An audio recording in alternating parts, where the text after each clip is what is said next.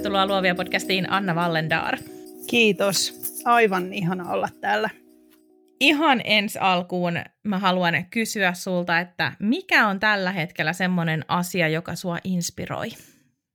No ihan yleisesti ottaen mua inspiroi tällä hetkellä tosi paljon syksy ja sellaiset syksyn tuomat niin kuin pehmeät sävyt ja sumuset aamut ja sen tyyppiset jutut.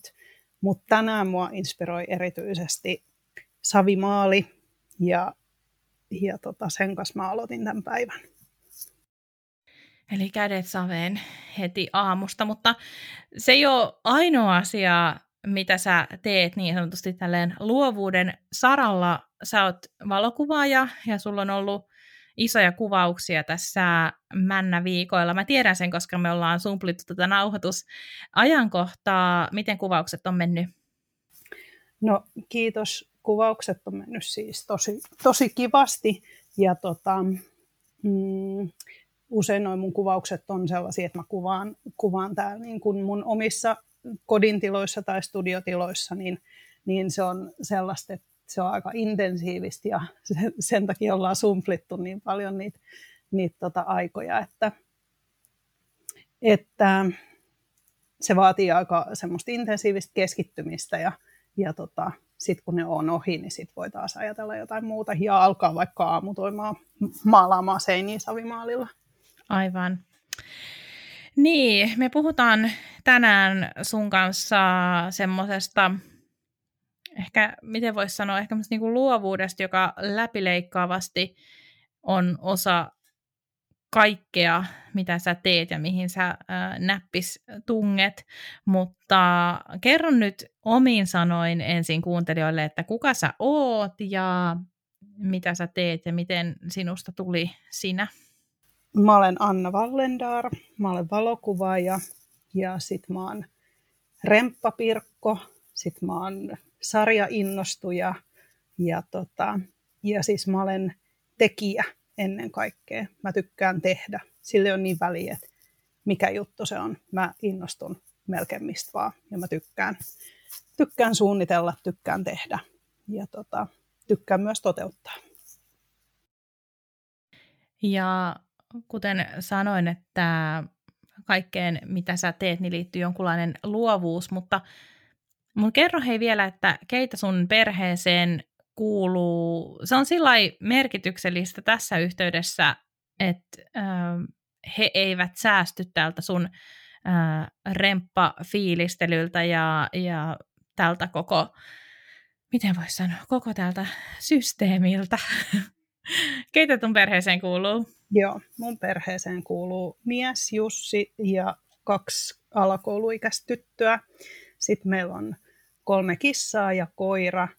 Ja tota, he ei tosiaankaan voi välttyä tältä, tota, mitä mä täällä aina teen ja miten niin kun fiiliksen mukaan ja impulsiivisesti mä aina tartun juttuihin, että eilen itse asiassa aloitin tuon eteisen seinän maalauksen kanssa jo ja, ja sen takia pääsin sitä tänään aikaisin aamulla jatkaa. Ja tota, vanhempi tyttö, 12-vuotias, niin tulisi heeteeseen ja oli silleen, että Aa, mitä sä nyt teet? Hmm. Ja mä no, että mä jatkan nyt näitä seiniä, että, että kun tota, nämä isot kuvaukset on nyt takanapäin, niin nyt voi jatkaa tavallaan tätä, mitä mä olin tekemässäkin. Ja, ja tota, hän kyseli, että, että mitä sä niin kuin haet ton kanssa, että, että tota, että tämä näyttää nyt aika erilaiselta. Ja sitten mä kerroin, että no mä hain vähän semmoista niin kuin fiilistä tähän seinään, että olisi semmoinen washed out. Ja hän mm. oli heti, että okei, no hän ymmärtää, mitä sitä tarkoitatte. Että me siis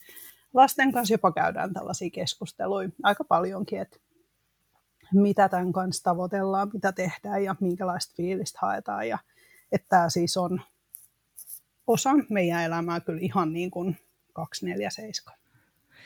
Mä luulen, että se kertoo ja avaa kuuntelijoille vähän tätä ähm, teidän elämäntilannetta, jos sä kerrot vähän, että missä te asutte ja mitä te teette.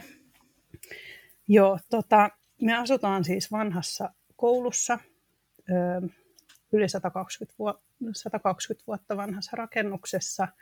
Ja tota, tämä on iso rakennus, tämä on niin iso rakennus, että tätä ei pysty niin kerralla remontoimaan, vaan tätä on tehtävä tila kerrallaan. Eli nyt kun mä puhun eteisen seinistä, niin, niin tota, tämä on siis tämmöinen eteisaula, joka on ollut mulla työn alla remontti, remontin kanssa siis koko kevään ja kesän, ja puhutaan siis yhteensä 34 neliöisestä tilasta. Eli, tota, eli ei, ole, ei ole ihan semmoinen pikkueteinen, ja se kertoo ehkä sit siitä talon, talon koosta myöskin. Eli, eli tota vanha koulu, missä meillä on yritystoimintaa, ja sitten meillä on, on tietysti kodintilat tässä myös, ja tehdään niitä pikkuhiljaa. Mm, mies toimii päivätyönään IT-alalla, että hän istuu tuolla seuraavassa huoneessa koneen ääressä.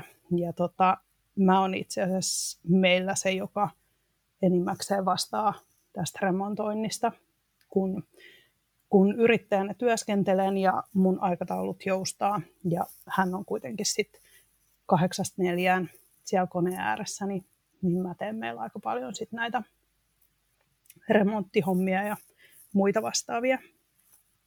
Eli oot niin sanotusti työnjohtajana tässä. Niin, ja tekijänä myös. Mm, no joo, totta. Ää, pakko kysyä, että missä te asuitte tätä ennen? Oliko sekin joku remppakohde vai m- miten te päädyitte tähän?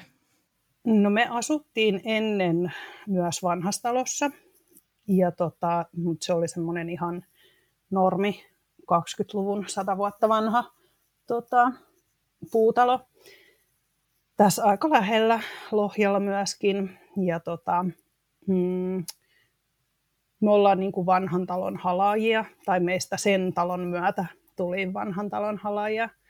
Ja tota, se ei ollut tämmöinen samanlainen rämppäprojekti, että se oli jo niin kuin tähän verrattuna oikeastaan valmis, kun me muutettiin. Et tehtiinhän me siellä pikkujuttuja, mutta mut, mut tähän verrattuna niin, niin se oli ihan niin kuin valmis, valmis paketti.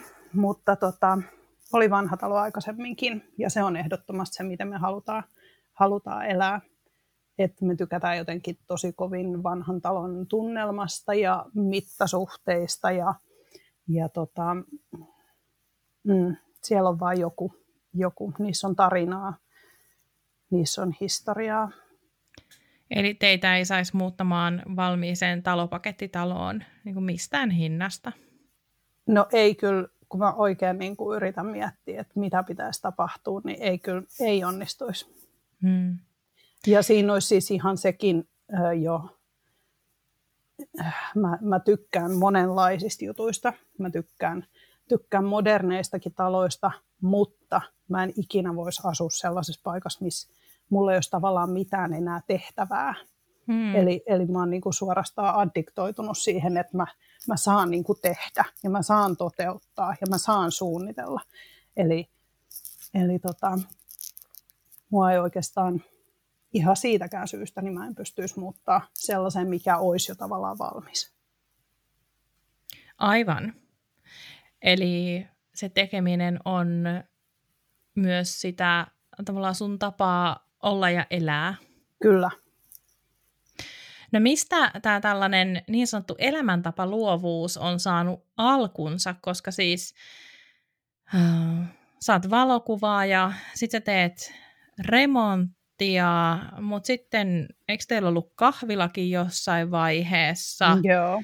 Ja sitten yhtäkkiä olikin vene, jota te myös remontoitte tai kunnostitte.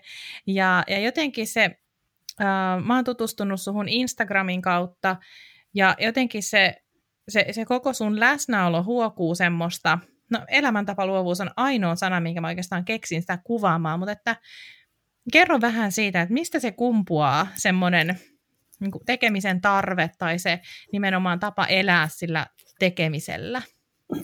No tota, mut usein kysytään, että miten sä uskallat naisena tehdä tällaisia asioita, että ensimmäistä kertaa laatotat lattiaa tai teet sitä tai tätä tai tota, tai mistä sä tiedät, että miten jonkun, jonkun niin kuin 60-luvulla lattian pintaa valellun tämmöisen tasotteen saa pois, niin tota, siis kokeilemalla. Ja, ja tämä kumpuaa niin kuin oikeastaan aina kun muut kysytään siis sitä, että mistä, miten mä tiedän, mitä täällä pitää tehdä tai, tai mistä on kyse, niin mä kerron, että mä tuun sellaisesta perheestä, missä kaikki on aina tehty itse. Eli jos meillä meni vaikka seinäkello rikki, niin mun iskälle vitti keittiön pöydälle sanomalehdet, sitten se kello avattiin osiin niin kuin palasiksi ja katsottiin, että, että mikä ei mahdollisesti toimi. Että sitä niin kuin lähdettiin tavallaan aina ratkaisemaan, jos oli joku ongelma tai, tai tota, tähän tyyliin. Eli, eli aina on niin kuin tehty erilaisia asioita. On ommeltu, on neulottu, on sorvattu, on itse tehty klapit. Ja, ja tota, mä en muista, että mä olisin lapsuudessa ihan hirveästi tähän niin kuin tekemiseen osallistunut muuta kuin, niin kuin katsojan roolissa. Mutta mä uskon, että tällainen, niin kuin, että mä oon, minkä ikäinen mä olin, kun mä muutin pois kotoa, varmaan jotain 20, että mä oon niin kuin 20 vuotta ollut sellaisen vaikutuksen alaisena, mm. että niin kuin kaikki tehdään itse ja löydetään ratkaisuja, testataan ja kokeillaan. Ja, että siinä on niin kuin, kaikessa on joku logiikka, niin, niin mä luulen, että, tai uskon, että se on sieltä niin kuin tosi pitkälle tullut. Ja, ja vaikka sitten olisi niitä kaikkia asioita ikinä ennen, tai siis kaikkihan tekee asiat joskus ensimmäistä kertaa, niin mulle ei ole itse asiassa sellaista ollenkaan, että en mä ajattelisin, että tätä mä en osaa tehdä, tai tämä ei ole niin kuin mulla mahdollinen. Että se on jotenkin sieltä lapsuudesta tullut. Ja tota, että kaikki on niin kuin mahdollista. Et hyvänä esimerkkinä siitä on, kun mä joitain vuosia sitten niin halusin kokeilla keramiikkaa. Ei mulla tullut mieleenkään, että mä en osaisi tehdä sitä. Siis ei mulla vaan tullut mieleenkään, että se ei olisi, ei olisi niin kuin mahdollista. Ja tota, YouTube-videoiden kanssa mä sitä lähdin harjoittelemaan ja se oli tosi kivaa ja mä olin siinä aika hyvä ja ja tota, se on niin kuin, sitä vaan niin kuin täytyy kokeilla, jotta tietää, että miten, miten asiat tehdään ja vaikka olisikin ensimmäinen kerta, kun jotain tekee. Mä ihailen sua siis valtavasti sen takia, että sä tietyllä tavalla elät sellaista elämää, jota mä ajattelen, että mä siis olinpa sitten valokuvaaja tai mikä tahansa, jota mä niin tavallaan haluaisin elää, mutta mä tiedän, että musta ei ikinä siis olisi siihen, koska mähän siis vihaan sitä askarteluukin. mutta niin kuin, tiedätkö, on niin äärimmäisen ihana katsoa niin kuin si, siis, siis sinun julkaisuja ja kaikkea, kun mä tiedän, että sä oot lahjakas valokuvaaja. Mutta sitten mä tiedän, että sä oot jotenkin, että sä niin elät ja hengität sitä. Ja että se valokuva syntyy varmasti hyvin pitkälti kaikesta siitä, mitä sä oot. Että sä teet remppaa samalla sydämellä, kun sä valokuvaat. Saat sä kiittää tästä ajatuksesta? Saan, saan. Ja mä teen itse asiassa kaikkea sillä. Niin, just näin. M- mulla ei ole niin kuin sellaista, että mä tekisin jotain jollain toisella tavalla, vaan mä teen niin kuin kaikki, mitä mä teen, niin, niin tapahtuu täällä samalla tavalla. No, mutta jos sulla on lapsuudesta asti ollut äh, hyvin selkeää vaikkapa se, että ei osteta aina uutta, vaan vanha korjataan, näin mä nyt mm. tulkitsin mm. tämän, Joo. niin äh, mitä sä ajattelet, että kuinka paljon se on vaikuttanut sun arvomaailmaan ja miten se näkyy vaikka just tässä teidän Remppa-projektissa tai vaikka sun työssä valokuvaajana? Siis varmasti vaikuttaa ja varmasti vaikuttaa paljonkin. Tämä vanha talo, mä, mä en ole siis lähtöisin vanhasta talosta, että mä oon itse asiassa uude, uudessa talossa silloin 80-luvulla ollaan ihan uuteen iskän itse rakentamaan taloon tietysti, niin tota, muutettu. Et mä, niin kuin vanha talo ei ole mulle lapsuudesta niin kuin oma, oma koti ollut. Että toki isovanhemmat on maaseudulta ja siellä on ollut sit vanhat talot.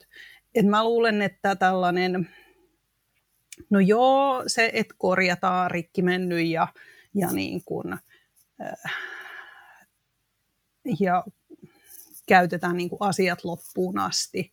Ja, ja siis vanhoja asioitahan saa niin kuin käyttää oikeasti käyttämällä, käyttää loppuun asti. Et mä muistan jo lapsena, että meillä oli sellainen oranssi sähkövatkain, minkä äiti oli muistaakseni ostanut silloin, kun hän oli jossain emäntäkoulussa ollut. Ja sitä käytettiin silloin vielä, ja se näytti silloin jo tosi retrolta. Ja tota, mä luulen, että äiti käyttää sitä edelleen. Että tavallaan sieltä lapsuudesta on ehkä lähtenyt se, että, että se vanha on aina toimivampi kuin sata uutta. Ja se on niin kuin ylipäänsä mahdollista korjata, että eihän tämän päivän laitteet niin suurimmaksi osaksi edes pysty korjaamaan. Ja tota, mutta tämä vanhan talon tekeminen niin, ja laittaminen, niin mä luulen, että se on tullut kyllä vasta näiden vanhojen talojen myötä. Et, et tota, me oltiin sillä tavalla onnekkaita, kun me muutettiin sinne meidän edelliseen. Siellä oli alkuperäiset pinnat, ja niille ei itse asiassa tarvinnut lähteä tekemään mitään. Et me huomattiin, että miten hieno se vanha pinta on. Et jos me oltaisiin tultu johonkin sellaiseen, missä olisi vähän tuotu jotain korkeakiiltosta mukaan tai jotain tällaista niin kuin modernimpaa, niin sitten voi olla, että, että se ei olisi herättänyt meitä ihan niin vahvasti siihen, niin kuin, että miten hieno asia tämä vanha talo nimenomaan on. Ja, tota, ja se taas sit näkyy kaikessa siinä, mitä me täälläkin nyt nykyisessä kodissa tehdään ja miten me halutaan sitä. Me ei niin kuin tavallaan tehdä kotiin meille, vaan me tehdään tätä taloa seuraaville sukupolville. Niin, eli te näette jo sen huomattavasti pidemmälle kuin vaikka ensi jouluun tai ensi pääsiäiseen. Me niin kuin pyritään tuomaan tähän taloon sellaisiin materiaaleihin, mitä tässä olisi voinut olla silloin 120 vuotta sitten. Eli, eli se on tavallaan se, se niin kuin ajatus tämän talon kannalta ja vanhan talon niin kuin remontoimisen kannalta. Et ei me ei edes yritetä modernisoida sitä. Totta kai meillä on niin kuin vesivessat ja meillä on pyykkikoneet ja näin, mutta et, et meidän ei niin kuin tarvii saada tänne uuden näköistä vaan me mm. nimenomaan halutaan tänne vanhan näköistä. Ja, tota, ja itsenne näköistä. Ja it, totta kai myös meidän, mm. meidän itsemme näköistä. Että onneksi sinne niin kuin, vaikka yrittää tehdä vanhan näköistä, niin onhan siellä ollut niin kuin variaatioita myös silloin 120 vuotta sitten. Et silloinkin on ollut tapettivalikoimaa.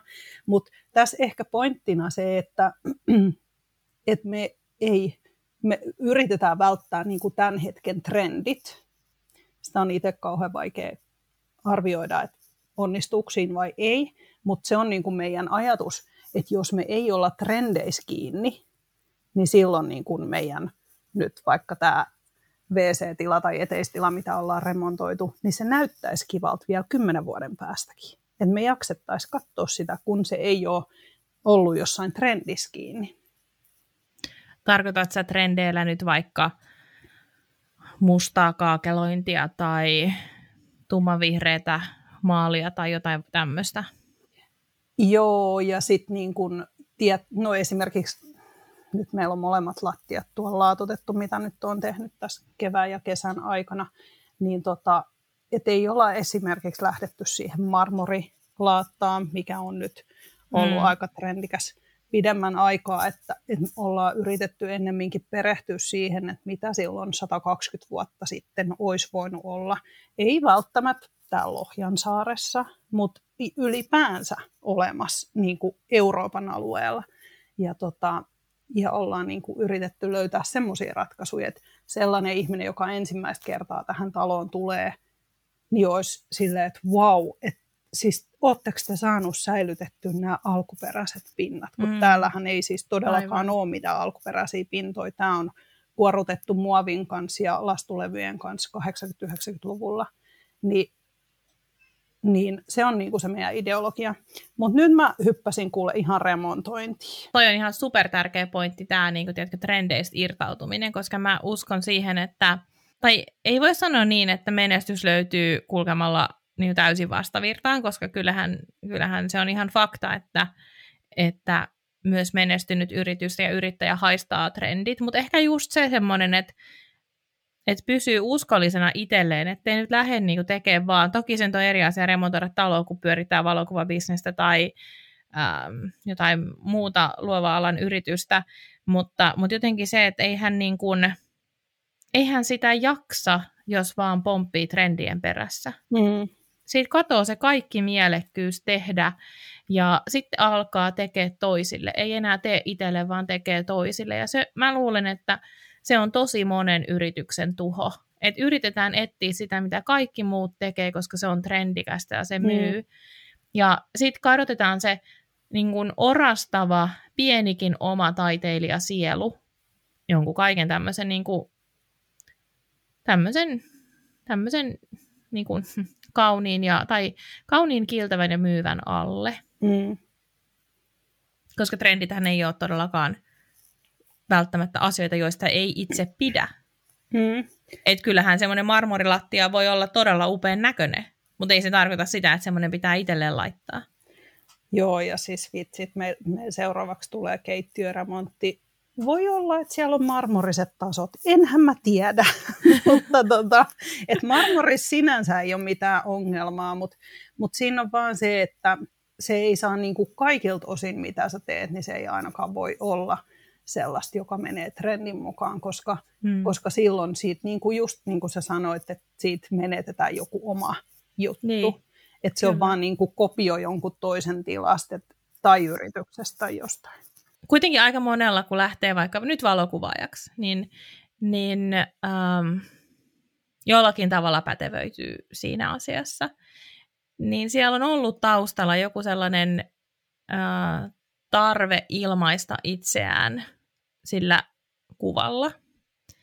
Ja sitten kun se menee tosi kauaksi siitä, ehkä jonkun trendin mukana, niin äh, kyllä mä veikkaan, että se tulee myös tosi uuvuttavaksi ja raskaaksi se oma työ.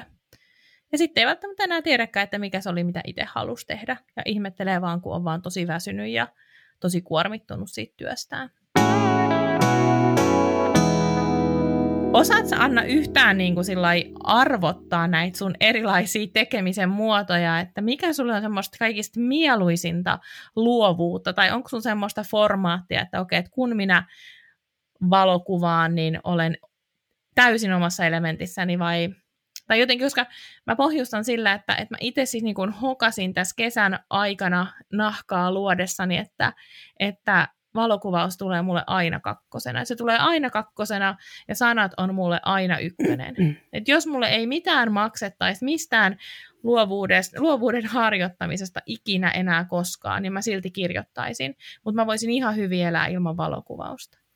Mm-hmm. Um, mutta mä en ole elämäntapa luova, mutta, mutta että, mä en tiedä miksi mä ajattelen, niin totta kai varmaan jokainen meistä on, mutta onko sulla jotain semmoista, niin kuin, että sä tiedät, että jos sut kaikki muu vietäisi pois, niin tätä sä ainakin tekisit? Tota, joo, pystyn arvottamaan. Mm, se ei ole vaan niin kuin mikään yksi näistä, mitä mä teen, vaan se luovuus, mitä mä haluan tehdä aina, niin on se, että mä voin luoda just sillä sekunnilla, kun mulla se fiilis tulee. Se on se. Se on ihan sama, että onko se onko se, niin kuin, onko se kameran kautta tai onko se sitä keramiikkaa tai onko se jonkun niin kuin, öö, kauniin sommitelman tekeminen johonkin makuhuoneen lipaston päälle tai onko se sen eteisen seinän maalaamista savimaalilla. Sille ei ole oikeastaan mulla ihan hirveästi merkitystä, vaan enemmän mun niin kuin sydämessä läikähtää se, kun mä saan tehdä just sen silloin, kun mulla se inspiraatio tulee. Mulla ihan niin kuin suorastaan tulee kylmät väreet, kun mä ajattelenkin sellaista hetkeä.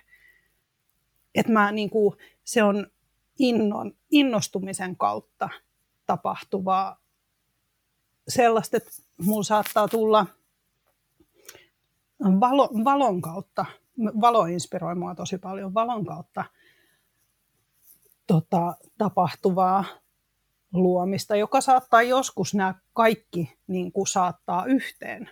Kaikki jutut, no ei ehkä se savi ei mene siihen samaan, mutta siis tämä keramiikan teko savi, mutta, mutta tota, että se, että mä kuljen jonkun kohdan ohjaamaan, että vitsi, tohon tulee niin ihana valo, ja sitten se saa mus aikaan sen, että mä haluan tarttua kameraa, niin se on niin kuin se juttu että mulla tulee semmoinen niin kuin jostain tuolta sisältä, että tämän mä haluan tallentaa tai tämän mä haluan ikuistaa tai nyt mulla on se tunne, että mä haluan maalata tämän seinän. Niin se on se juttu. Ja se on itse asiassa, mä kutsun sitä sisäiseksi motivaatioksi. Ja tota, mä en muista, mistä mä oon tämmöisen termin kuullut. En varmaan ole keksinyt sitä itse, mutta se on ollut mun mukaan niin kauan, että mä en pysty muistamaan, että mihin asti se menee ja, ja tota, mistä se on lähtöisin. Mutta sisäinen motivaatio on sellainen, minkä kanssa mä toimin tosi pitkälle. Tietenkään mä en pysty asiakastöissä, niin en pysty niin kuin sanomaan, että no ei mulla ole tänään fiilistä kuvata, että puukataan malli johonkin toiseen päivään, vaan totta kai silloin kuvataan, mutta, mutta tota, muuten niin mä toimin siis tosi pitkälti sisäisen motivaation kautta. Sisäinen motivaatio liittyy niin kuin itseohjautuvuuteen ja mun mielestä ollaan puhuttu Luove-podcastissa siitä joskus aikaisemmin, ja mun tekisi nyt mieli sanoa, että olipas tämä nyt tosi mielenkiintoinen Kela, mutta mä inhoan sitä, kun sanotaan Kela, niin sit kun se on trendikästä, niin mä sanon, että onpa tosi mielenkiintoinen ajatus, ja mä, mulla niinku rupesi oikein surraa päässä, kun mä rupesin kela, kelaamaan. Mm. Että tota, et hittavi, että et noihan se menee, että kun mä näen jonkun äh, inspiroivan valon, niin jotenkin siinä hetkessä on kaikki, ja mä pystyn antaa siinä hetkessä kaiken itsestäni. Ja monella tavalla jotenkin luoda uutta siitä hetkestä. Ihan yhtä lailla, kun mä oon vaikka lenkillä koirien kanssa metsässä, ja mulla tulee yksi lause mieleen, niin siitä yhdestä lauseesta voi lähteä koko pitkä essee, tai siitä voi lähteä joku lyriikka tai joku liikkeelle.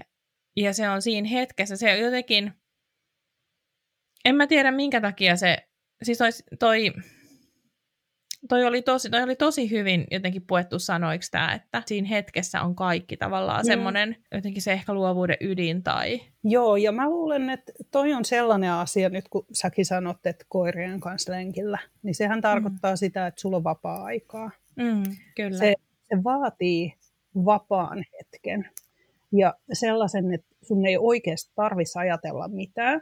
Mulla on esimerkiksi sellainen, että usein, jos mä koitan ottaa niin kuin päivälevon, mä, siis mä oon tekevä ihminen, niin kuin tässä nyt ehkä on käynyt ilmikin jo, että mä en niin kuin paljon istu tai että mä, niin kuin, mä teen koko ajan jotain, niin niin tota, sit jos mä koitan niin kuin huilata hetken ja on paikalla, että käyn vaikka niin kuin ihan sängyllä makaamaan ja pistän pään tyynyyn, niin se on yleensä niin kuin about kolme minuuttia, kun mä jo pomppaan ylös, kun mä oon saanut jonkun idean. Eli se ei mm. vaadi muuta kuin sen, että sä niin kuin päästät kaikesta irti. Ja, ja sitten helposti niin kuin tässä, kun tämä maailma on ehkä monen mielestä vähän semmoinen niin kuin, tai arki, semmoinen oravan pyörä, mitä vaan niin kuin koko ajan tehdään niitä askareit, askareiden perään ja velvollisuuksia velvollisuuksien perään, niin sellaista hetkeä ei välttämättä niin kuin kauhean helposti tuu, että sä voit vaan niin kuin jättää kaiken ja antaa niin kuin minkä tahansa ajatuksen nousta sieltä. Et se, se vaatii myös niin kuin sellaista aikaa, se inspiroituminen ja, ja tämmöisen niin kuin sisäisen motivaation kautta toimiminen, niin sehän vaatii aikaa. Mm. Että sä voit niin kuin miettiä, sulla on niin kuin, mä, mä en ole kauhean suunnitelmallinen ihminen, mä, muu saattaa olla niin kuin viikkoon, että no mun pitää tehdä nämä ja nämä ja nämä ja nämä ja nämä asiat. Mutta mulla ei ole niillä niinku kellonaikoi tai mulla ei ole niinku niille oikeastaan yhtään mitään, vaan mulla on niinku vapaus tehdä ne silloin, kun mä haluan tehdä ne. Ja se on ihme juttu, että vaikka mä inhoan laskujen kirjoittamista esimerkiksi, niin mä kyllä teen ne, kun mulla on niin kuin vapaus tehdä ne sit, kun mulla tulee se fiilis. Eli tavallaan tämän sisäisen motivaation kautta, niin kaikki mitä mä teen, niin mä saan tehdä sen silloin, kun mä haluan. Ja, ja no, mä oon siis onnekkaassa asemassa sen puolesta, että mä en tee asioita ollenkaan, mitä mä en halua tehdä. Niin mm. Niin, tota, että kaikki tavallaan, mitä mä elämässäni teen, niin on sellaisia asioita, mitä mä ihan oikeasti haluan tehdä. Ja Sä tota, valitit oikein hetken niille. Niin, niin mä valitsen oikein hetken. Mm. Et, et vaikka niin kuin tiskien tiskaaminenkin kuulostaa tosi tylsältä, mutta Mutta kun sä oot saanut sun koko päivän jo tehdä silloin, kun sä haluut, mitä sä haluut, niin se tiskien tiskaaminenkin on aika kiva ottaa niin tuommoinen puuvartinen tämä tiskiharja käteen ja lilluttaa käsiin niin kuin lämpimässä vedessä. Ja et, et sitä kautta niin ihan mikä vaan asia voi olla niin kuin sellainen niin kuin ihana hengähdystauko tai, tai sellainen, missä niin kuin nautit, kun sä pystyt valitsemaan sen, että milloin sä sen toteutat. Onko tämä ihan hullua? No on se musta aika hullua, mutta on se myös, myös niinku hullun inspiroivaa, koska ähm, tuntuu siis, siis tuntuu, että oma elämä on tosi kaukana tosta, mutta to, toihan on just se, mihin haluaisi pyrkiä.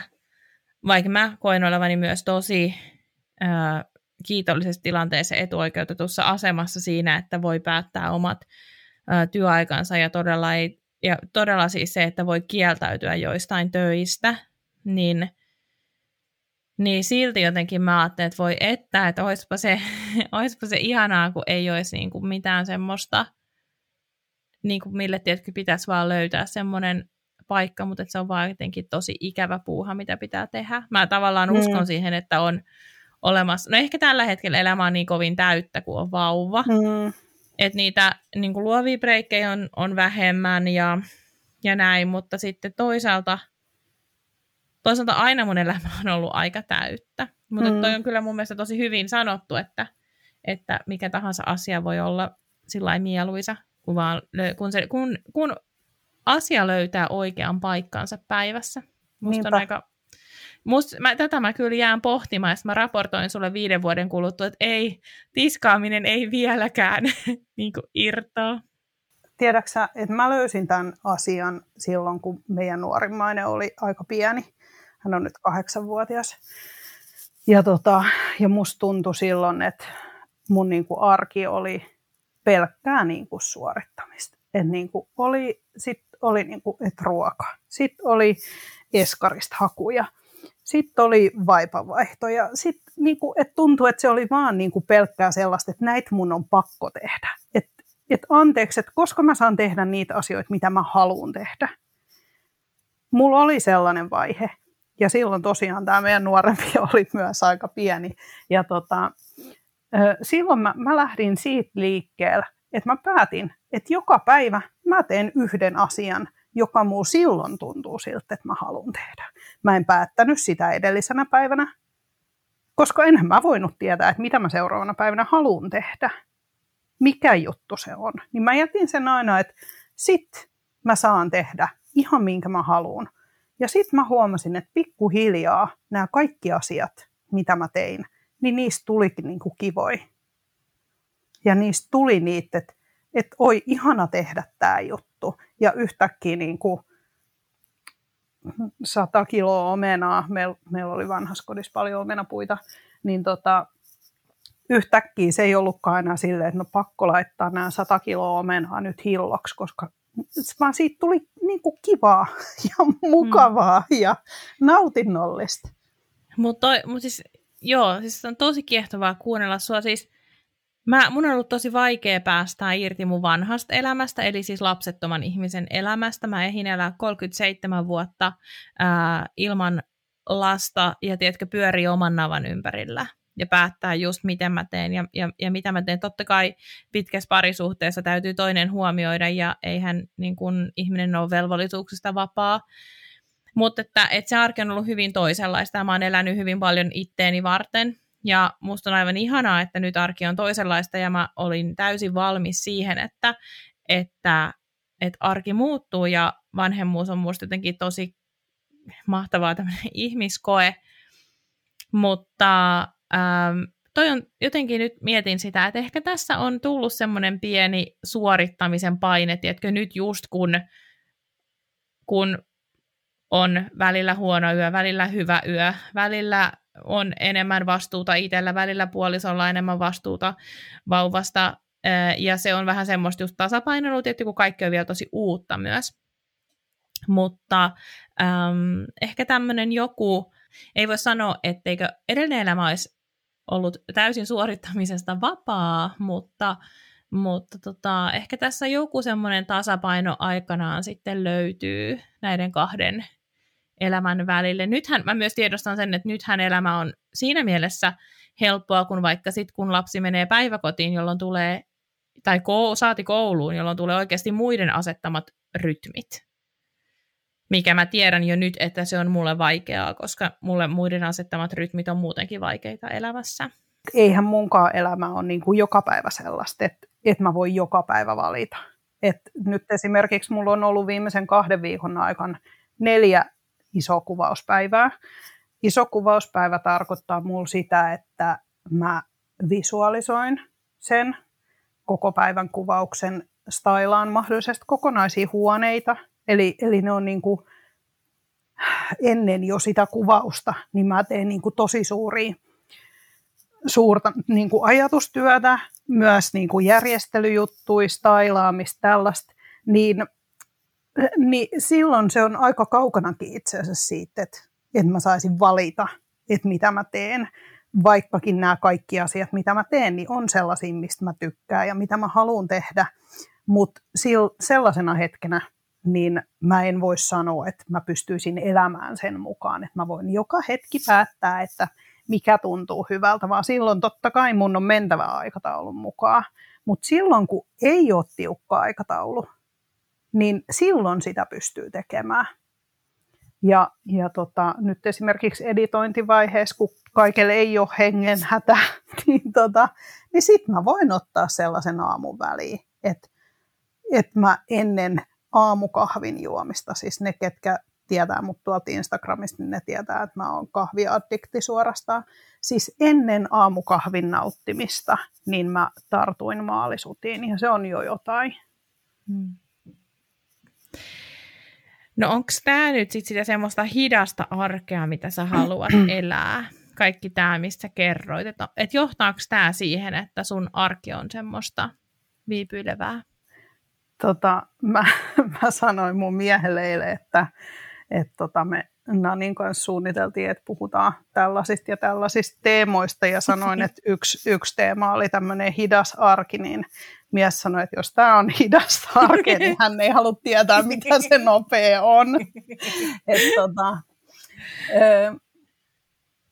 Mutta joo, kyllä mä sanoisin, että on silti. Siis meillä on, mm, meillä on aika hektistä ja kiireistä välillä, ja sitten kun me asutaan täällä aika kauka niin kuin mistään mm, palveluista ja harrastuksista, niin meillä menee siis kolme iltaa lasten harrastuskuskauksiin, ja asutaan niin kuusessa, että täällä ei ole mitään julkista liikennettä tai tälle, että niin kuin, onhan meillä tällaisia ihan samanlaisia asioita, mitä, mitä sit ihan kaikilla ihmisillä on.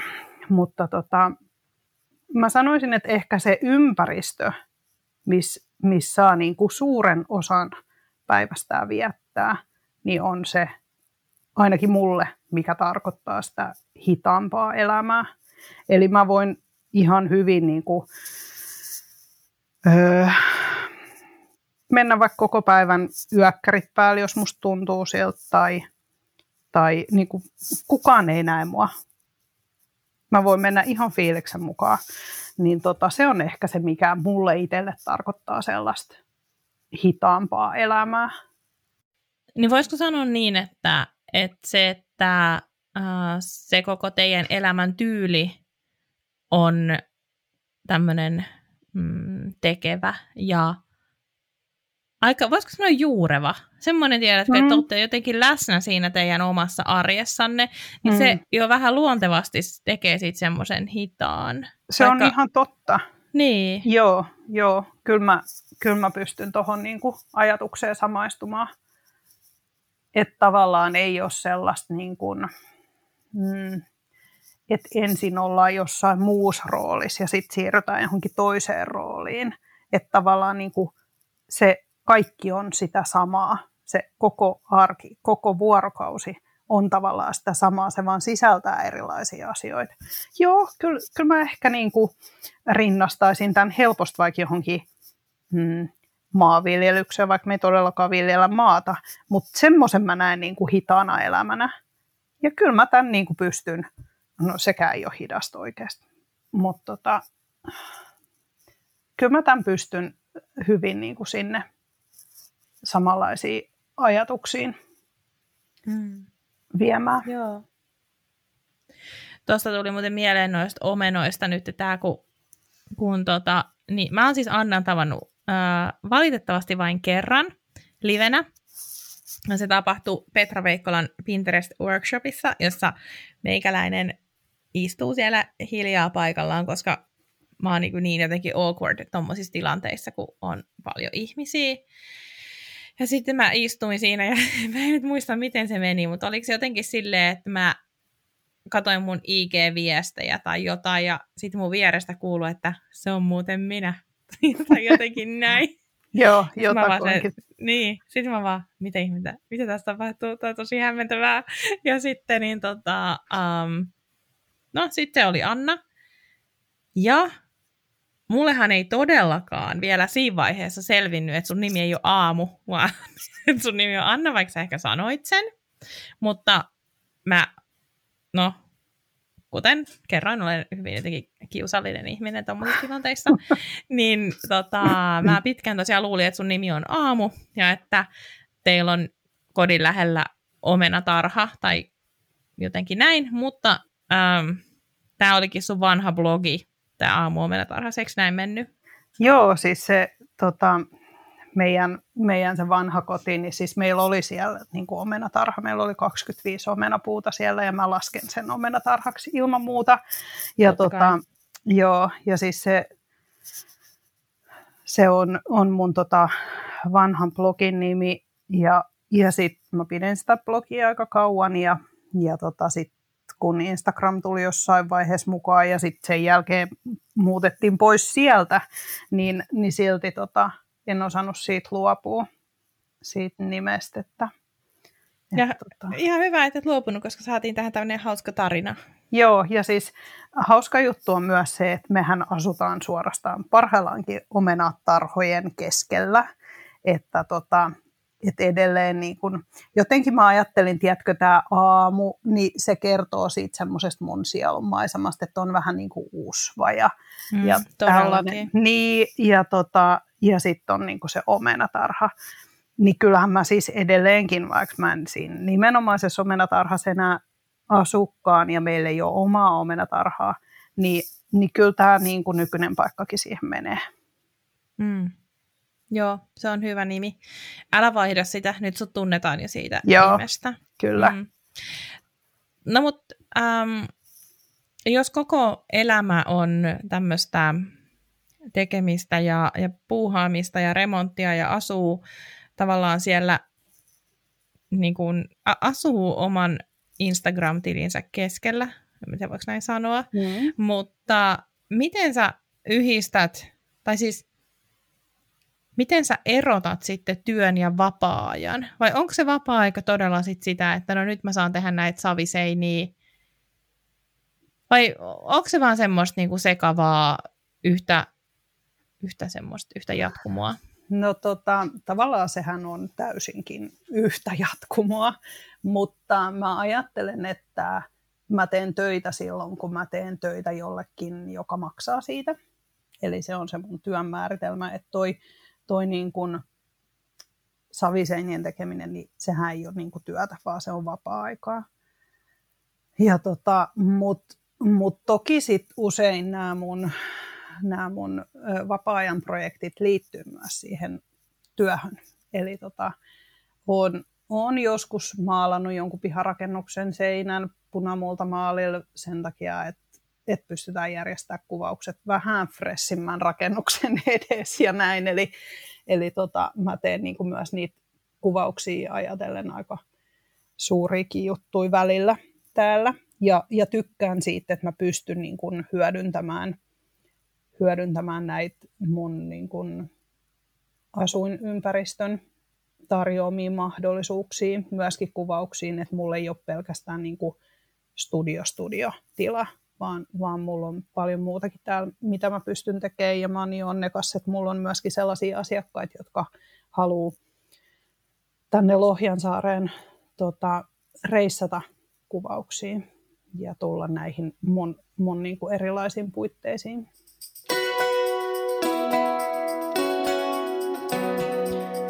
Niin siis, ähm, sä oot nyt aloittelemassa, tai ehkä jo aloittanutkin kirjaprojektia. Joo. Miten se lähti, tai mitä sä voit vielä paljastaa tässä vaiheessa siitä? No mä voin paljastaa siitä sen verran, että se liittyy siis näihin savisiin seiniin. Ja tota, mm, mä oon näihin savisiin seiniin tutustunut nyt vasta tämän kevään, kesän, syksyn remonttien aikana. Ja tota, semmoinen mieletön savirappaaja kuin Suveko Kymäläinen Naantalista, niin hän opetti mulle, että miten seinät savirapataan tai savimaalataan. Ja tota, savirappaus on siis tällainen tosi perinteinen pintakäsittely vanhoissa taloissa. Toki sitä voi käyttää ihan yhtä hyvin uusissakin taloissa. Ja se on tosi tällainen kaunis, oikein niin kuin käsin kosketeltava, ihanasta valoa taittava, eläväinen pinta. Ja tota, mä inspiroiduin siitä ihan hirveästi, siitä pintakäsittelystä, ja Suveka siitä mulle ihanasti opetti kaiken mahdollisen, mitä mä tiedän. Ja tota, me päätettiin, että me lähdetään tekemään siitä aiheesta sisustuskirjaa. Ja tota, kirja tulee olemaan sellainen, että se koko yhteen tällaisia erilaisia tiloja, missä tätä savi, savipintaa on huoneissa käytetty.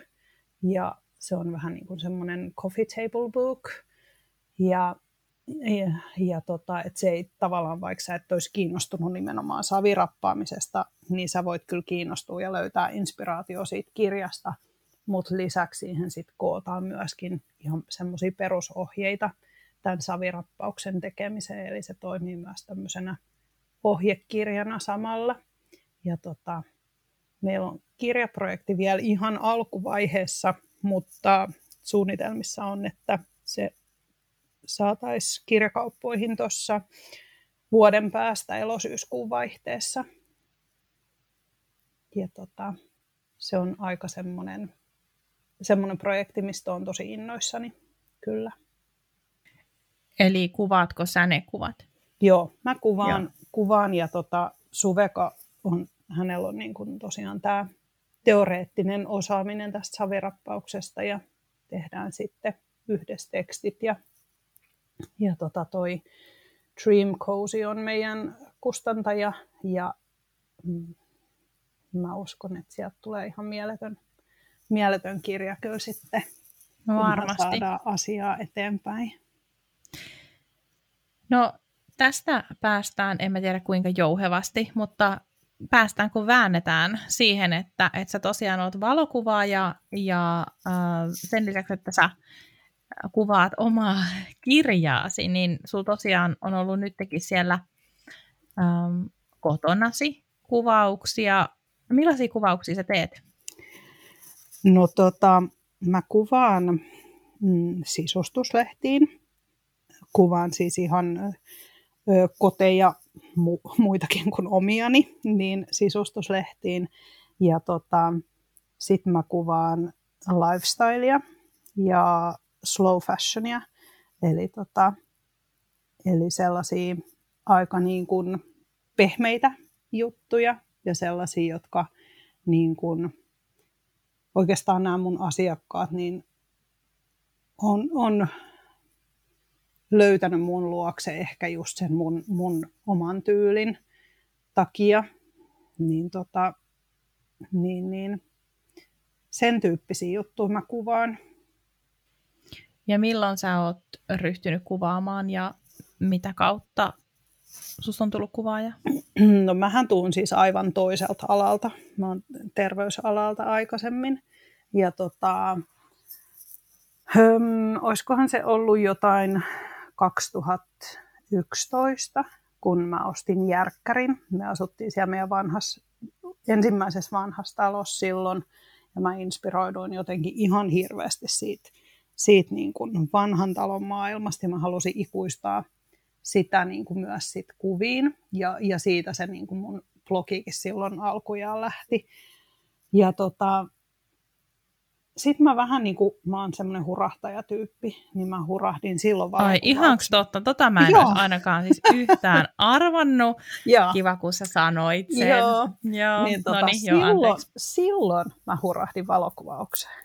Ja mä en siis, mä en ollut koskaan kuvannut aikaisemmin. Ja sitten jotenkin tota, siis enhän mä ollut silloin yhtään sen taitavampi kuin kukaan muukaan aloittelija.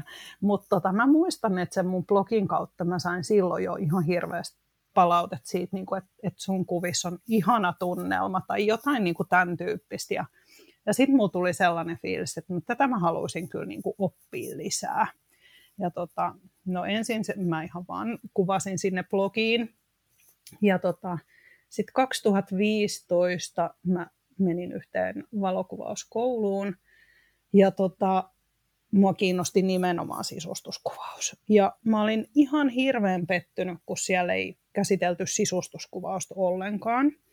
Ja tota, mm, mä päätin, että mä en anna sen häiritä, vaan mä järjestän itselleni tämmöisen oman sisustusvalokuvauskoulun. Mä menin meidän lähimpään K-Markettiin ja hain sieltä kaikki eri sisustuslehdet, mitä hyllystä löytyi. Ja tein kaikille lehdille kuva-analyysin ja, ja tota, että miten niin kuin näitä koteja kuvataan. Miten, miten tätä sisustuskuvaamista tehdään. Ja sitten mä muistan, että mä laitoin, ö, otin ensimmäiset kuvat sit siitä omasta kodista sillä ajatuksella, että, että nämä olisi nyt sellaiset, mitä voisi sisustuslehdessä olla. Mä julkaisin ne siellä mun blogissa ja mä sain aika saman tien yhteydenoton yhden lehden päätoimittajalta, että voisitko sä kuvata sun kodin meidän lehteen. Ja totta kai mä pystyin sanoin, että totta kai mä kuvaan. Ja tota, sen jälkeen mä sitten hakeuduin tekemään enemmän näitä mm, sisustuskuvauksia, just kot, aloin kotei kuvaamaan ja tein muutamien eri toimittajien, toimittajien kanssa, sisustustoimittajien kanssa yhteistyötä ja, ja käytiin ympäri Suomen kuvaamassa koteja. Ja tota, mm, sitten oikeastaan kun nelisen vuotta sitten tultiin tänne nykyiseen kotiin, niin, niin sitten mä aloin niin tekemään enemmän tota lifestyle-tyyppistä. Ja tota, ja tämmöistä niin slow fashionia, että se lähti sit sitä kautta. Olen myös opiskellut sen koulun jälkeen, missä ei sisustusvalokuvausta käsitelty, niin tuolla visuaaliviestinnän instituutissa olen opiskellut valokuvajan ammattitutkinnon muutama vuosi sitten. Ja semmoinen tarina mun kuvaamisesta. Mä, mä tykkään, niin kun, tunnelma on ollut aina mulla tärkeä juttu niissä kuvissa. Ja, ja tota, se on niin kuin ehkä se, mistä kaikki silloin alkoi. Ja siitä mä jotenkin haluan pitää kiinni. Niin sun kuvat on aika yksityiskohtapainotteisia, mikä tietysti liittyy tähän lifestyle-meininkiin. Ja äh, tähän ajattelet sä valokuvausta niin yksityiskohtien kautta, että toi, olisi, toi on kiva nurkka tai jotenkin näin. Äh, että onko sun semmoinen tosi tarkka rajaus aina, kun sä mietit kuvia? Joo, siis mulla on kyllä, mm, no nyt se mun aamuomena tarhassa Instatili, niin sehän on aika lailla niin kuin vaan kuvaa mulle itselle. Eli se ei ole niin kuin sellaista, mitä mä luokittelen edes mun työkuvaksi, vaan se on, niin kuin, se on sellainen, mis, mihin hetkeen mä oon inspiroitunut, niin siitä mä oon kuvan te, on niin kuin ottanut. Eli Eli mä en rakenna kuvaa sinne oikeastaan juuri ikinä. Että se on niin kuin ihan todellisesta elämästä ja todellisista niin kuin asioista täällä mun asuinympäristössä. Eli ne on niin kuin hetkiä, mitä mä kuvaan tavallaan sinne. Ja kyllä mulla on se rajaus, heti kun mä niin kuin näen sen, sen hetken ja mulla on sellainen, että no, no nyt mä otan kameran esiin, niin, tota, niin kyllä mulla on se kuva niin kuin aika valmis saman tien.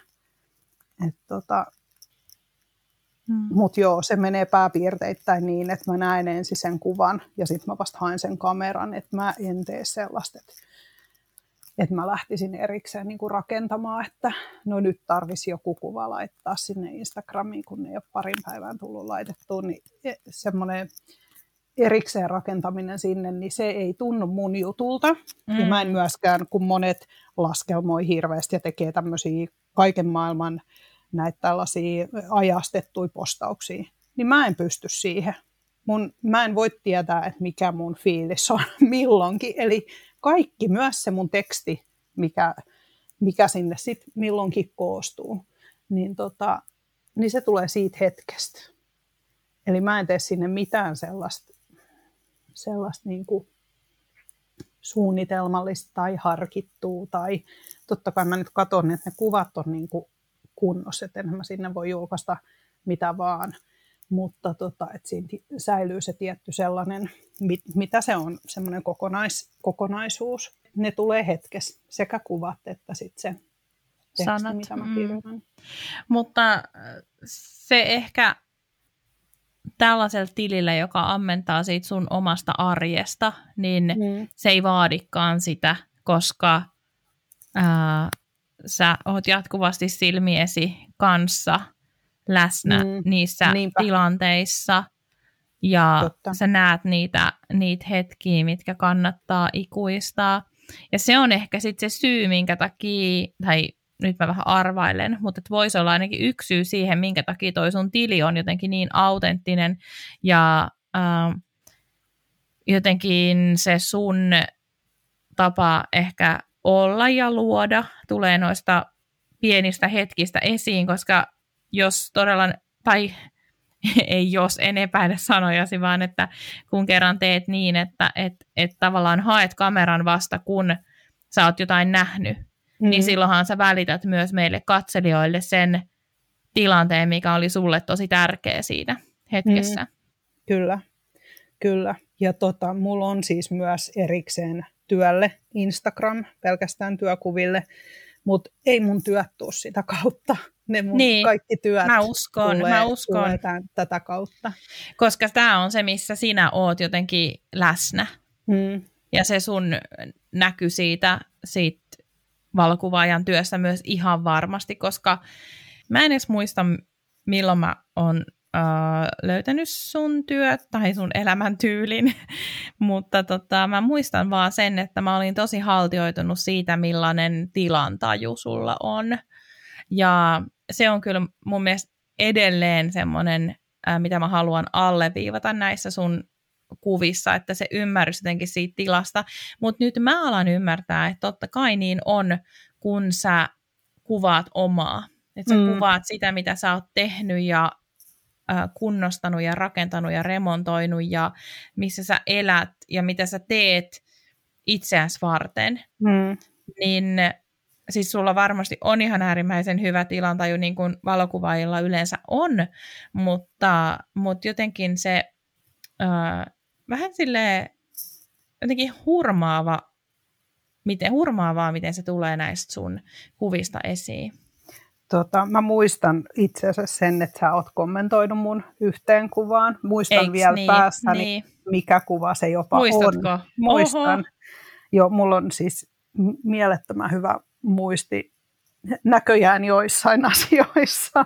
Tota, Mutta toi tilan hahmottaminen ja tilantaju, niin mä luulen, että se liittyy osittain joo tuohon, mitä sä sanoit, mm. että kun tämä on tässä mun ympärillä niin kuin koko ajan, mutta myös mun aikaisempaan työhön. Eli tota, sä et varmaan edes tiedä, mitä mä oon tehnyt aikaisemmin. En varmaankaan. Kohta sä kerrot se varmaan mulle, Mä niin? kerron, niin? joo. Yeah. Tota, joo, mä oon aikaisemmin työskennellyt työfysioterapeuttina. Aa. Eli ergonomia-asioiden ja tilojen kanssa. Ja mä luulen kyllä, että silloin myös niin kuin jonkunlainen vaikutus siihen tilojen hahmottamiseen. Hmm. Ihan varmasti. Joo. Okei. No, miten sun omat nämä työasennot tässä remonttia tehdessä? No, tota, työasennot on ihan kyllä kuosis, mutta tota, varmaan veikkaan kyllä tuollaisen niin kuin aika intensiivisen portaiden nousun ja yläkroppatreenin kanssa, mitä tässä on kesän aikana tullut hankittua, niin voisi ehkä myös käydä vähän niin kuin treenaamassa enemmän. Että tota, se on mennyt aika tuommoiseksi yksipuoliseksi toi, toi kuntoilu. että tota, työasennot on kyllä ihan ok, mutta huomaa, että voisi ehkä tehdä jotain muutakin kuin pelkästään nostaa sitä laastia sinne seinään. Niin, eli t- tässäkään asiassa suutarilapsella ei ole kaikenlaisia tarvittavia kenkiä. Ei todellakaan. Joo. Hei, mi- mikä on sun kalusto, millä sä tällä hetkellä kuvaat? Apua, mä oon ihan hirveän huono näistä teknisissä jutuissa. Tota, niin mäkin on, on mutta siis mut jos on joku käsitys sun kamerasta, niin on mulla joku käsitys. Se kiinnostaa aina. se, on, se on Canonin joku, ö, joku Canonin aika nyt, uusi kamera. Nyt me huomataan, että tämä ei todellakaan ollut tässä rungos, minkä mä lähetin Annalle etukäteen. Niin... Joo, joo. Mut, tota, okay. ka, joo, Canonin, Canonin tota, Canonin kalustol, kamera. Joo, Canonin kalustol kuvaan. Nyt jos mä jätän kysymättä, että mikä se sun lempiobjektiivi on, niin mä saan ainakin kolme viestiä. Joo, se on... Ää, et voit, ja sä saat ehkä neljä viestiä Joo. kuuntelijoilta, joten kerron nyt. Se on 85 millinen 1.2. Joo. Okei. Mm. En olisi tota kyllä osannut arvata, Joo. että sulla 85 on nä- tämmöisissä niinku lifestyle-kuvissa se Kyllä, ja mä kuvaan suosikki. sen kanssa melkein kaiken. Ja tuota, Ihan totta. No miten työkuvat? Kuvaat sä sitten niinku työkuvatkin sillä? Öö, no työkuvissa mä mä oon aikaisemmin tehnyt tosi paljon sitä, että mä vaihdan 85 ja 50 välillä, mm. mutta tota, nyt mä, mulla on myös toi, se on Canonin 28-70 millinen, Joo. niin, niin siis enhän mä niin kuin, kotei pysty kuvaamaan 50 millisen kanssa, Et, paitsi tietysti tätä omaa kotiani, mutta tota, se johtuu taas sit mittasuhteista. Mut et, Aivan. Eli kun täällä on siis nämä, sen takia sitä on ehkä vaikea hahmottaa, että mä voin 85 kuvata melkein kaikki, mitä mun Instagramissa näkyy, niin on 85 kuvattu. Niin se johtuu siitä, että mulla on täällä 3,5-4,5 metriä korkeat huoneet. Mä pystyn aika pitkällä peruttamaan sen 85 kanssa. Että tota, et se ei ole suinkaan mitään pelkkää detaljikuvaa, mitä mä sen kanssa pystyn ottaa, vaan mä pystyn sen kanssa kyllä ottaa ihan Joo. laajempia tunnelmakuvia myös. Ai vitsi, mä aion siis mennä tämän nauhoituksen jälkeen katsoa sun Instagramista kaikki kuvat, ja että niin. aha, 85, Joo. mielenkiintoista, koska siis 85 on ollut mun ehdoton lempari, siis Nikkorin 85 1.4, ihan siis kymmenen vuotta. Ja sitten voi tässä semmoinen kausi, ehkä niin kuin sanotaan, tai jakso puolitoista, kaksi vuotta, että tosi vähän sitä käytin. Ja nyt sitten jostain syystä viime kesänä, siis 21 kesällä, mä rakastuin siihen taas ihan uudestaan. Ja nyt eilen mä äh, hommasin Fujiini potrettilinssi, joka on no kun Fujis on kroppikenno, niin oikein sitten noin joku 70-75 milliä. Ja mä oon ihan fiiliksi siitä, että mä voin nyt sitten, mulla on pienessäkin kamerassa, mulla on nyt sitten vähän niin kuin sama fiilis, mm. kun ei tuu tuolla niin kuin vapaalla missään ulkoillessa kannettu iso kalusto on mukana. Mutta tämä on siis oikeasti tosi kiehtova ja mä oon tosi pahoillani kaikille niille kuuntelijoille, jotka ei ole mitään kärrynyt sit, mitä tarkoittaa 85, mutta 85 mm objektiivi mutta, tota, mutta mä suosittelen, että kaikki kuvaajat nyt menee sitten Annan aamuomenatarhassa äh, Instaan ja katsoo sillä silmällä. Ja nyt sä et voi nyt sit niinku vaihtaa enää tätä linssiä. Et älä nyt sit rupea kuvaa kaikki jollain kaksi kasilla. No sitä ei tule tapahtuu. Mä voin sitä vannoa sen. Että tota, niin. Sitä ei tule tapahtuu. Mä, mä en itse asiassa en tykkää yhtään laaja tosi laajoista kuvista. Niin just. Et, et se 85 on se tiukka. Se ehkä, se, ehkä se tätä detaljirakkautta mm. myös jotenkin korostaa. Sit se, että sä käytät myös kuvaamiseen semmoista putkea, joka on hyvin, ää, tai jonka kanssa joutuu ää, kuvaamaan aika tiukalla rajauksella. Kyllä. Ja tota, joo, siis mä oon nyt yrittänyt tsempata sen kanssa, että mä kuvaisin, mulla on nyt varmaan parhaillaankin se 28-70 siellä kameran rungos kiinni, että mä kuvaisin jollain muullakin, koska, tota, mm. koska mm, onhan siinä sitten mahdollisuuksia, katos. Kyllä siinä on mahdollisuuksia. Mm. Äh, Zoomi on, tai mulla on siis yksi Zoom tällä hetkellä äh, itselläni vaan 7202.8, ja se on tommonen niinku, musta tuntuu, että aika peruslinssi, mikä, mikä miljökuvaajilla on, ja mä oon yllättävän paljon kuvannut sillä kyllä lähes joka keikalla. En kyllä tänä kesänä tainnut juurikaan sitä kaivaa laukusta, mutta, mutta tota, mä oon, mä oon kokenut, että se on aika totta, mitä sanotaan, että Zoom laiskistaa. Mm. Että kyllä mulla jos se on kamerassa ja usein mä otan sen sitä varten vaan esiin, että mä saan sitä 200 millistä niin telepäätä käytettyä, mutta sitten mä huomaan sen, että, että ahaa, että että mitä jos mä kuitenkin ottaisin parit potretit täällä niin kuin noin 70-100 välillä, että sehän olisikin kätevää, ei tarvitse vaihtaa linssiä. Mm. Että mä huomaan kyllä, että että Zoom kyllä ainakin mulla, mä nyt on muutenkin peruslaiska ihminen, sä et selvästikään oo, mutta niin, ähm, että se laiskistaa. Joo, mutta sitten taas toisaalta se antaa myös sun niinku mahdollisuuksia. M- mulla on niin, niin se antaa mä oon niin paljon kuvannut siellä 85, että tota, mm, et jotenkin se on suorastaan niin kuin silmiä avaavaa katsoa välillä niin kuin vähän laajemmalla, laajemmalla linssin läpi. Et tota, et voi olla, että niitä pikkasen laajempiakin kuvia tulee siellä näkymään. Hmm. Siis nyt jäämme mielenkiinnolla hmm. odottamaan tätä. Kyllä. Hei Anna, ruvetaan hiljalleen lopettelemaan. Ähm, kerro, mitä muuta on tulevaisuudessa tiedossa kuin kirja? Kuten mä taisin tuossa sanoakin, niin mä en ole mitenkään hirveän suunnitelmallinen ihminen. Toki tämä mun valokuvauksen alku oli aika semmoinen niin kuin päämäärätietoinen, että niin kuin miten se sisustuskuvaus sitten lähti liikkeelle, niin, niin siihen niin kuin ihan tietoisesti pyrin. Mutta tällä hetkellä mulla on sellainen ajatus, että kun mä teen asiat silleen niin kuin mulle tuntuu oikealta ja hyvältä, niin ne asiat, mitkä mulle pitää tulla, niin, niin ne tulee.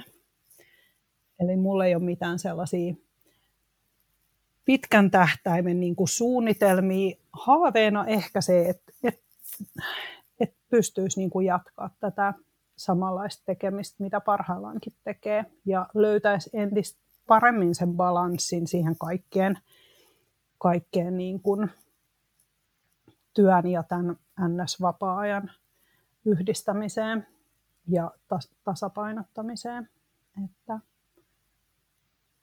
mutta se kirja on nyt semmoinen ykkösjuttu ja tota, katsotaan, mitä sen jälkeen sitten tapahtuu. Ai, että sanoit sä, että ensi syksynä? Joo. Eli 2022 syksyllä se sitten Joo. tulee ulos. Kyllä. Hmm. No, kirjoista puheen ollen kaksi viimeistä kysymystä, Anna. Mitä kirjaa sä luet parhaillaan? Tota, nythän mun kuuluisi sanoa joku tosi hieno, joku tosi uusi kirja, eikö vaan? Niin mä sanon ihan totuuden. Totta kai. Mä sanon ihan Sano totuuden, totuus. joo. Niin tota, mm, mä en ihan hirveästi lue. Se johtuu varmaan siitä, että mä en ole vielä niin kuin, kun mä näen kirjan sellaisena asiana, mistä pitää niin kuin fyysisesti kääntää sivuja, ja kun nyt on ehkä käynyt ilmi, että mä en ihan hirveästi istu tai ole niin kuin paikallaan muutenkaan. Aivan, niin se edustaa sulle pysähtyneisyyttä. Se, joo, se on, mulla on tosi vaikea lukea. Ja tota, toki sitten kun sellainen hairahdus sattuu, että mä alan lukemaan jotain, niin kyllä mä sit pystyn pysähtyä, kun se vie mut mennessään. Et, Aivan. Et kyllä mä pystyn myös niin kuin siitä innostua, mutta mä en aktiivisesti eti itselleni jotain luettavaa. No miten äänikirjat sitten? Voisi kuvitella, tiedätkö, että siinä Joo. rappaillessa niin kuin, Joo. niitä voisikin kuluttaa. No mä oon jonkun verran äänikirjoja kuunnellut ja mä haluaisin kyllä nyt ihan kuule ottaa asiakseni vähän niin kuin tutustua siihen äänikirjamaailmaan myös. Mutta jotenkin se, sä pystyt ehkä ymmärtämään, että miksi mä haluan kääntää niitä fyysisiä sivuja. Mä jotenkin, mm, mä, tykkään, mä tykkään siitä ihan hirveästi. Ja siis joo. olen mä kirjoja lukenut. Viimeisin, mitä mä oon lukenut, niin on toi Eeva Kolun Korkeintaan vähän väsynyt. Joo. Et sen mä oon lukenut ihan fyysisenä kirjana. Se oli kyllä mieletön kirja. Täytyy ehkä lukea se uudestaan. Okei, eli sulla ei ole tällä hetkellä nyt mitään kesken, ei. mitä sä voisit edes valehdella vähän. Ei, ei. Ai että. Mm, kato, no. mä, mä oon enemmän niin kuin tämmöinen coffee table book lukija. että mä, mä selaan mm. niin kuin kolme sivua ja sitten mä inspiroidun ja sitten mä teen taas jotain. Mutta hei, mistä sut löytää netistä? Öö, no mut löytää sieltä Instagramista. Öö, Aamu Omenatarhassa on se mun tili, mistä mut löytää ja se on tämmöinen mun miksi sitä nyt voisi sanoa, elämäntapa. Se on sun oma, niin, niin. se on sun nurkkasi internetissä. Joo, joo. ja se on tota, sellainen, missä mä oon aika aktiivinen ja missä pystyy seuraamaan tätä, tätä kaikkea eri variaatioa, mitä mä milloinkin keksin tehdä mihin mä milloinkin keksin hurahtaa. Hmm. Siis sun hurahduksesi on meidän muiden ilo. Um, ihanaa, kun sä ehdit kuvausten lomassa tai jälkeen, miten se pitäisi sanoa, koska aina tulee uusia kuvauksia ja uusia juttuja. Oli tosi ihana jutella sun kanssa ja mä toivon sulle kaikki, kaikenlaisia hurahduksia ja, ja savea ja kaikkea tosi paljon elämään, koska siitä me muutkin saadaan siitä nauttia. Mutta kiitos Anna valtavasti, kun olit mukana. Kiitos, kun sain olla mukana. Tämä oli ihanaa. Kiitos, että kuuntelit tämän Luovia podcastin jakson. Luovia on puhetta taiteesta, yrittäjyydestä ja luovuudesta. Minä ja vieraani autamme sinua rakentamaan itsesi näköisen bisneksen, jota haluat vaalia, kasvattaa ja kehittää intohimolla eteenpäin. Mikäli pidit kuulemastasi, jatketaan juttua somessa. Löydät podcastin Instagramista at luoviapodcast ja minut tililtä Noni Annette. Liity myös Facebook-ryhmäämme Luovia podcast Jälkihöyryt. Tosi faneille on tarjolla Luovia verkosto, jonka kautta pääset verkostoitumaan, osallistumaan miitteihin ja saat satunnaisesti lisämatskua minulta. Käy siis osoitteessa luoviapodcast.com kautta luovia viivaverkosto. Ai niin, ja muista tilata podcast.